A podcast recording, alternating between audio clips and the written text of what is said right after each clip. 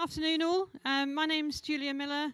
I'm at church in Great Yarmouth at Kingsgate Community Church, and I'm leading the Pathways from Poverty part of Relational Mission, which is all about us making a difference in our local communities. So obviously we've heard quite a bit today about God's heart for the lost, and boy, if he loves the lost, what about the poor? So really we're talking about here looking at how can we make a difference in our local communities.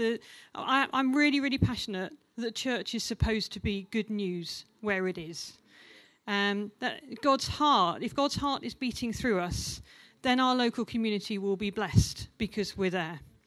And what I'm really wanting to sort of help and encourage and to grow amongst us is how we do that, and how we do that excellently. And so today I've got a few willing volunteers, which is where the four stools come from. Don't worry, you won't get picked out blind because they have all said yes so far. One of the things that I was really privileged to be able to do was to go around to all of the churches that were part of RM last year, and so there's a few more that I haven't been around yet because we've got more churches amongst us now, which is fantastic. But to find out what everyone was up to, what activities they do in the community that basically brought the church outside of the doors, so what was happening outside of a Sunday. A number of people have said to me they don't know necessarily what goes on in other churches apart from in their small clusters. So I decided to do a geographical split across a lot of the RM in the eastern region. So if I could call up Gavin from Peterborough.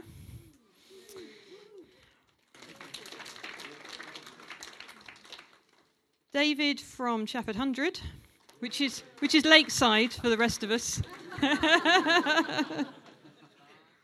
Adam from Revelation Church in London, which I must say is quite close to Lakeside, but we'll give him that. And Richard is going to come from Ashford. Yay. Okay, so what I wanted to do, obviously we're all aware that works is, it can be the individual stuff that we heard about this morning with Carl talking about buying a bag of chips as an opening of a door to somebody, of meeting a need of a neighbour that opened a door to other conversations, buying a McDonald's for somebody. There's a lot of food, I think, going on here, which is a great theme. That's good. We like this theme. So we definitely want to do works on an individual basis, but actually we also want to make sure that the name of Jesus is lifted high in our communities by doing community things, by doing things that we can say, this is the church making a difference. This is the church caring about its local community. And so what we've got is these guys... I've sat you quite close together, haven't I? Sorry. So these guys are going to give us about 5 minutes each about what goes on, what they do in their local church settings, and the impact that that has on the church, and also how they enable the linking up of their social action projects with the church. So what bridges do they create to enable people who they might not have met otherwise to find out about Jesus? So I'm going to sort of pass this mic down, and I will start off with Gavin from Peterborough. Thank you. Interestingly, when Julia invited us all, there were a variety of questions that she said she might bring, and that's vaguely stayed to script, which is always good for Julia, in terms of when she invites you to step out. So we're at Life Church in Peterborough, and I think the first answer in terms of what do we do is, I'm told by our elders it's really straightforward. We hear from God, and then we do as we're told.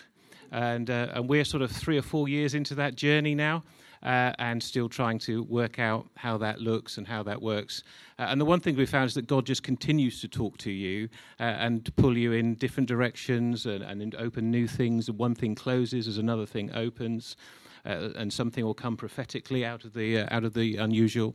So one of the things that we've tried to do is understand where our place was there. And some of the prophetic words have been important in guiding how that works, as opposed to all the various other tools that you need to do, which is understand the needs of your community, but it's also about understanding what God has for you and laid out. So one of the things that we had over us was that we become known as a church that also meets on Sunday. And some of that charged with the things that came this morning, I think, in terms of understanding that the Sunday was to equip the saints, but it was clearly to equip the saints for something. And therefore, in terms of what we were trying to do was understand what did that look like for Life Church and for us in the setting of Peterborough that we had. And one of the things that I read very early on was a book called A Church That Never Sleeps, about the Dream Center. And that just spoke to me, is that God had gifted us with a building, and very soon after we joined the church, that building wasn't somewhere we could meet on a Sunday, praise God. And we started to nomadically move around Peterborough to venues that God was calling us to on a Sunday, and very much a case of what did God want us to do with this building that we were blessed with. So we very much have worked out that the building was our blessing to the community and something for the church to enact what it was going to do that would point to where we also happened to go on a Sunday. And so some of the things started to arise in terms of what we were already doing and what we looked at. And actually, I met with Carl some years ago and talked about missional journeys and really challenged us, where was the point? Where do those bridging opportunities come? And some of it was actually just being born out of the church had always done those things. So we had coffee mornings of various age groups and types. But really, it was just a case of, was it for the church or was it for the community? And at that time, I also read a document called Breakdown Britain, which led to Breakthrough Britain, and we could do the political thing another time. But what that was really useful was identifying the pathways as identified by the Centre of Social Justice. And what I took was a paper that really sort of said, how could a church respond to that? How could a church understand what the needs are of poverty in the nation, and therefore what we would do? And that led us to explore two things. One was that we had no contact with the prison, yet in Peterborough it's a growth industry. It's becoming one of our biggest employers and beginning to retain a lot of the people that will become the community of Peterborough because they're not very adventurous when they're released. And so therefore we really needed to understand that. And within a few months of praying into that, a lady came up called Jane Gould, introduced us to something called Clean Sheets, and within 3 months we were serving in prison. Not through the chaplaincy, we were serving into providing budgeting advice, debt advice, and just speaking into hope and resettlement and linking through. They'd never met anybody that came in and volunteered to do that who wasn't paid to be there. When they found out that we were coming from a church, they couldn't understand because the church was Wednesday afternoons, that was in the chaplaincy wing, it was on Sundays. And it started to rock. You start to sow seeds inside some of those things. And we started to see people come out. We were able to connect with other charities, other churches in the town, and starting to see some resettlement thing. It's really early fruit. More recently, that whole ministry just closed down to us. Managerial changes, and I got a lovely email and conversation from Jane, and she said, remember, you're not fighting the management of one of the prisons. You're fighting the enemy, and you'll be victorious. And we've just been invited back in next month to go in on 2 occasions to speak to the whole of the prison on a new vision for resettlement. So I have no idea what's God doing, but I'm trying to hear and lead a team to be a parent. So we provide debt advice. We have a drug recovery clinic where we reached out. We understood the people that led drug recovery in Peterborough wanted to get out of their one building because that was where all the pushers used to hang outside and all the drug dealers hang out there and just say, you know, if you're feeling down, mate, here's a resources card, give me a call. And the people just hated going to the one place they're supposed to go if they're trying to discover recovery. When they went out to the city and asked for places they could meet and do community hubs, absolutely nobody responded except us. And to this day, we're still the only hub that will house a place for drug recovery, and we have that every Monday afternoon. How does that impact the church? One of the people have realised that if you sign up to work on our Aspire Cafe, it'll be 2 or 3 months before they will talk to you. They don't trust easy, these people. Yeah, these people are broken and lost. One of the things that we did is we always prayed that we would reach these people that were in recovery. The people that have been most impacted are the ones from Aspire who found that we would give them a location and we would turn up week in, week out and serve the same client that they were paid to do, or they were already in recovery and they'd just been taken on to do that. So it was amazing how God impacts you in different ways. What we found was that our church now has probably mobilised 40 to 60% to serve in that Monday to Friday environment, either ad hoc or on a routine thing. We've discovered what perseverance looks like, and it's really tough. And that has been our impact. I finish on one story. We started our new job club 2 weeks ago. We had our second one this week. And I'm a man of major faith, so I prayed for a client. We got 2. who turned up on week one. We had prayed before that, much as we just prayed there just then, about God leading us in conversations. And I was handling very much the registration and the administration of everything that was going on. And then my wife was already serving there. She came out beaming. I didn't know what she done. Thought maybe somebody got a job or I wasn't quite sure. And this guy just started talking about church, wanted to know more about this guy called Jesus. He'd actually come off the back of our youth club, which we hold on a Friday night, and wants to come to New Day. And so we've had to hook that into the youth leaders. They would say he'd never shown any interest, but for all the youth club events, and those things just crack through. So God can move in some amazing, mysterious ways, and we're seeing the fruit of that outwork in our church as well. Yeah, good. I think for us as a church, we... over the last couple of days, actually, God has been speaking to us from a verse from Joshua, Joshua 15. And this is Caleb's daughter saying to Caleb, give me a blessing, since you have given me the land of Negev. Give me also springs of water. And he gave her the upper springs and the lower springs. And we, I think we don't just want the land. We want a land that's fruitful. We need the Spirit of God to flow into what we're doing. And I think that's our prayer. And we're seeing some of it. We're not seeing the fullness of that yet. But it is so important that the Holy Spirit is invited into these ministries that are out there in communities. And we keep that focus because we want fruitful ministries. And for us, for all of us, the pinnacle is for someone to have the fruit from the tree of life. But on the way, there's other things that we can celebrate. There's other fruitfulness that we can celebrate. And so to know the need of the community, we live in a deprived area, great deprivation, and a good percentage of our children are on free school meals. And so in the school holidays, they don't get that free school meal. And so we've taken to run a lunch club through in the school holidays. And we have families coming in that are referred to us. And we work with them. And it's amazing what God does just by serving and giving freely. A story from that is one young lady came and she had three children. Very wary of us Christians, very wary. It took a long while for her to gain confidence of the team, but she did. She saw how they served and then was invited to become part of the team. So instead of being receiving, she is now part of the team. And so therefore we sent her on first aid training, we sent her on other training, and then she started to lead. So those are all fruitful things in somebody's life that we can celebrate along the way. We helped her write her CV. We gave her a reference. She got a job. She'd been unemployed for ages. You know, this is fruitful things that we can celebrate. And she did start Alpha with her mum, actually, but there was a family tragedy that actually then prevented her from finishing it. But I believe, you know, this is a journey that people are on. And Alpha is part of the thing that we do as a church as part of that journey. You'll hear that a lot as we speak on people's journeys. So it's just serving against the need. We were invited by the local schools because they had a problem with some of the children getting excluded. So we do mentoring in schools, one-to-one mentoring, and they give us the kids that are right on the edge. You know, they're not yet been excluded, but they're going to be. You know, either they have been in the past and they just want to keep them in. They're not been, want to keep them in mainstream school, and that's the kids we get. And we work in two secondary schools and primary schools. And we measure from the beginning to the end what the impact is. And we see that the biggest impact is they stay in school. And that's a fruit that we can celebrate, because if they're out of school, then all sorts of things lead from that. And so our one-to-one mentoring has had an impact on individuals and families as well. And what we see, because we're in schools where our own church young people are, the joint witness, if you like, of our young people and our schools workers just encourage young people to come to our discipleship. It's incredible. They come to our discipleship groups. They want to know about Jesus. They just turn up. And we have sometimes gangs of these guys just turn up in our offices, just want to know about Jesus.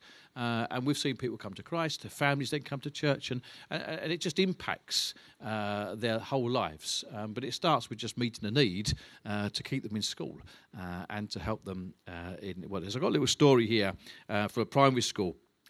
This is a boy who had been referred to us by the school because of his behaviour.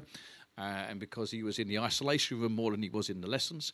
And we started to mentor him on a week by week. So every week for 1 hour, we see these guys for the whole of the school academic year. And his behaviour completely turned around. He got an award for Outstanding Achievement Award in December 2014 for a change in his behaviour.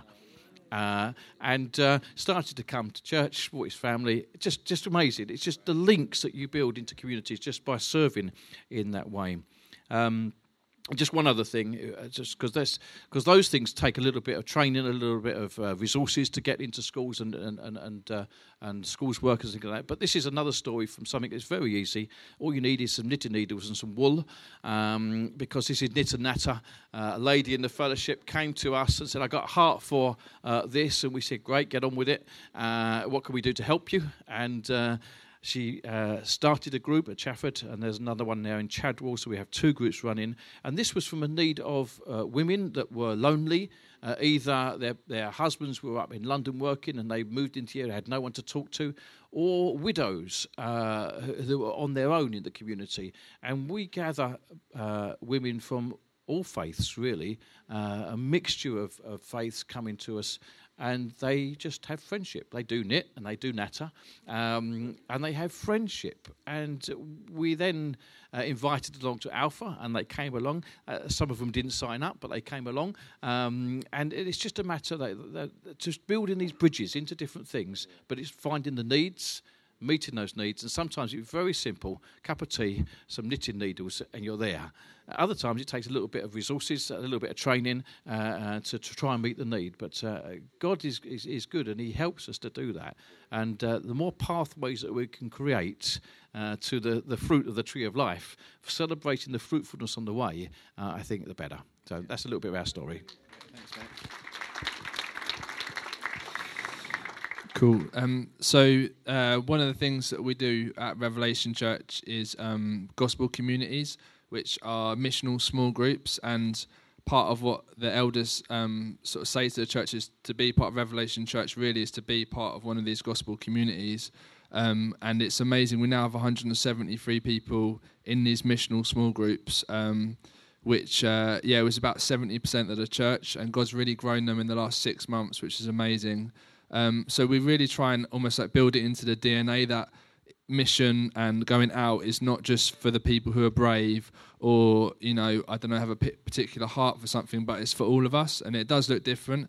So each gospel community will have a different vision, which we encourage to be prophetic and to seek God and say, where is your promised land? What is it you're going after? And the amazing thing is that we now are able to kind of look at other ministry areas in the church through these gospel communities and really try and, because we recognise that even if someone's doing a kind of central church thing, they're building community, and we really want that to be sustainable and to be a lifelong thing where possible.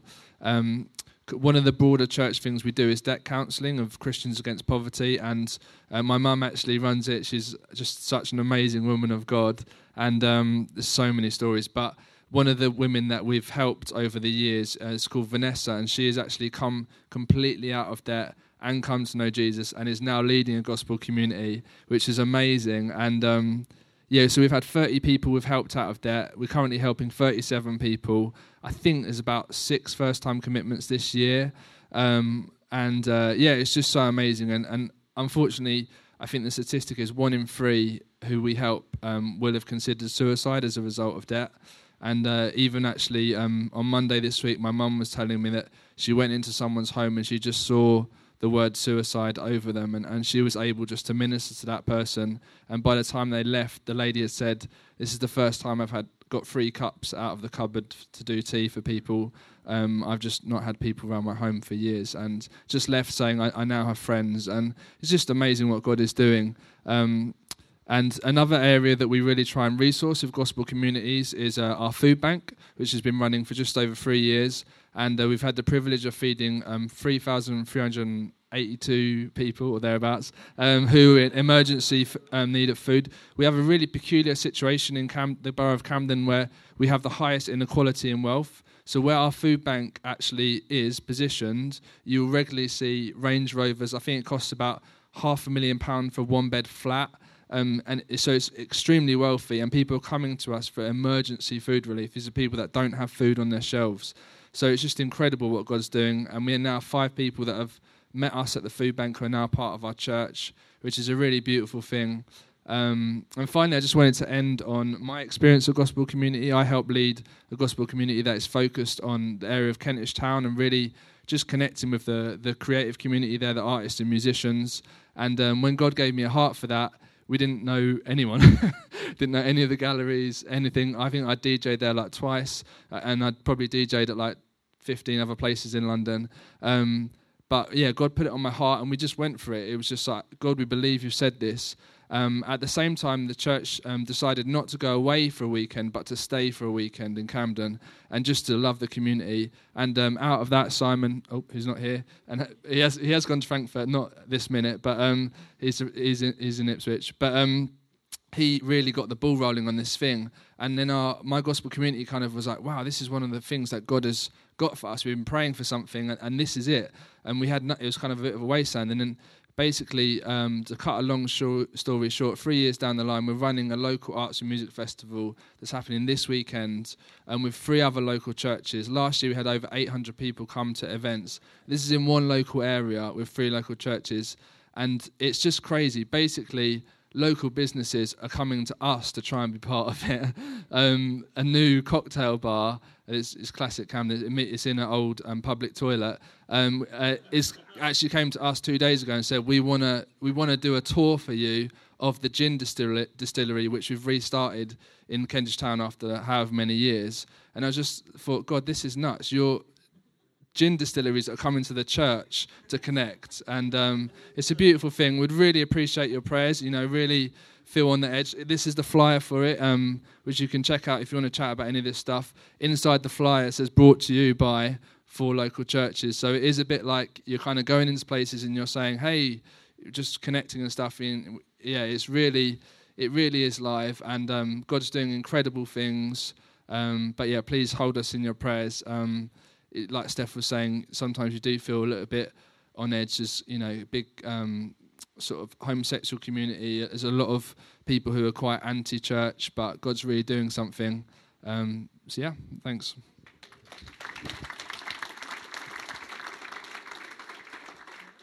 I'm Richard from Ashford. My early Christian background was very much preach the gospel, words only, without the works. But then over the years, studying Scripture, one that impacted me particularly was seek first the kingdom of God and his righteousness, and suddenly to discover that the word righteousness there is a much, much bigger word, and it's probably better to read it, seek first the kingdom of God and his justice. Righteousness is very much a me word. Justice is another's word. And, that changed my whole perception about ministry and mission. And as a church back in Ashford, we take that to heart.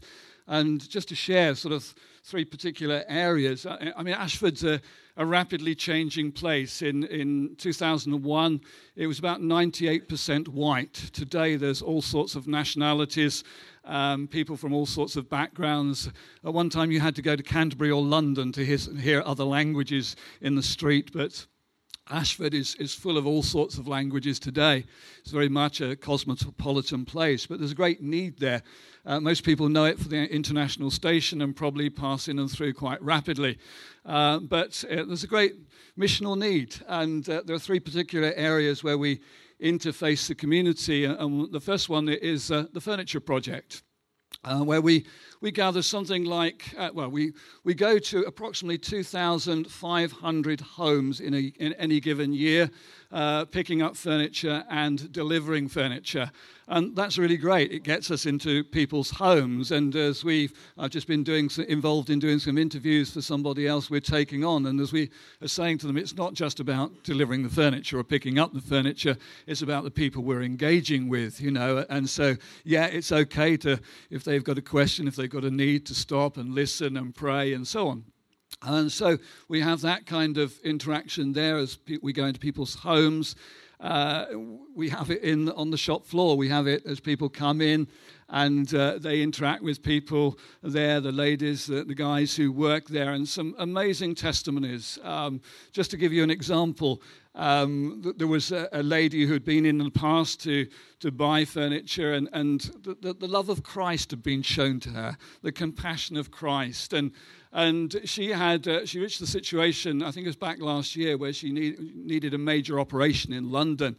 And the amazing thing was that she knew the heart of the people there because they carried the heart of God. And she called by on her way to London, and she came into the corn store, as we call it. She came into the corn store and she said, "Would you pray for me? I'm just going up to London, to the hospital." And, you know, great that she felt she could come in there and just share that and get them to pray for her. You know, the joy again, I was in there the other week and just talking to different ones as I do from time to time. And as I was doing so, I noticed a couple come in. And they went up to one of the ladies, and they got something in their hand. And I just watched and listened in on the conversation, because not only had they been given furniture, they had been touched by the heart of God. And they just said, "Look, we were so grateful for the way you treated us. We just want to say thank you." And, you know, it was a box of chocolates, but the sound, if you like, that rang out from that was just tremendous. So that's great. There's conversations that go on there. There's somebody who's just come in at the moment. He's done work for a driver company and helped out when we've needed. And he popped in just recently in difficult situation with his relationship, and he said, "I need help." And it was great to think that he knew this was the place to come to, and these guys would pray for him and speak to him and help him. And there's a story unfolding there, and we're just watching what God is doing. So it's amazing. Then I think of ESOL, teaching English as a second language. You see the different nationalities in Ashford and the engagement that's going on there. And just recently, one of the Chinese ladies, no Christian background, with some opposition from back home, came to the Lord and was baptized. You know, wonderful, because that's what it's about. You know, we want to show people the love of God. We want them to hear the message of Jesus Christ, and there are other testimonies that come out of that. So you've got ESOL. We've got a chronic pain management group, and you see how God works in all sorts of situations. This particular lady, Jenny, suffers immense pain herself, and you know she's had a measure of healing, but she's not completely healed. And yet God's given her a great heart for those who are in pain. And she is touching a whole number of people. There's sometimes up to 50 people at the chronic pain group. I saw a report the other day that said it's the best chronic pain group in Kent. They recommend that. We've had people come and look at it, say, "Well, what are you doing?" And I think the big thing is we're doing Jesus in it, you know, because Jenny is not afraid to mention Jesus. You know, she's not afraid to say, "Well, if you'd like to have some prayer, we can pray for you." And it's really great. And just recently we've had people out of the chronic pain group, out of ESOL, on Alpha, and just coming to know Jesus. And we're now facing the challenge of how do we get them to know what church is when they've got no church background. But it's just really, really thrilling. So that's just three areas where we're seeing something of the justice of God, the shalom of God being brought to the world in general.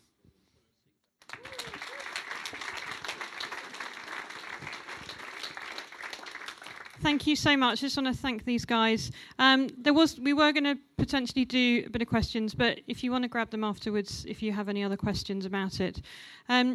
What's sort of been demonstrated is really an intentionality to get out and impact the community. And if you read through the Bible, God was not sloppy in his declarations about how he wanted his people to look after the poor. He made very, very specific laws and rules and said, "You need to do this. You need to make sure that this gleaning opportunities and the year of Jubilee." It's a great Bible study, actually. It takes you all the way through the whole lot from start to finish. And what sort of my challenge to our churches is, how intentional are we being? and does what we do, how does that reflect God's heart for the poor and his teaching on looking after the poor around us? And it's not just the poor in our community, within the church, it is within the church and outside of the church. So that's really the sort of the challenge that I would be throwing out to us. And we've got a couple of prayer points, so if we can put them up. And looking to... for God, just praying for God to increase our heart for the poor and to find new ways in which we can reach out with God's love into our communities, and that being a church for a broken world, that we build a natural relationship between demonstrating God's heart for the poor and declaring the gospel. So if you want to get into sort of little huddles, just to pray those things in, that would be fantastic. Thank you very much. Thank you, Julia.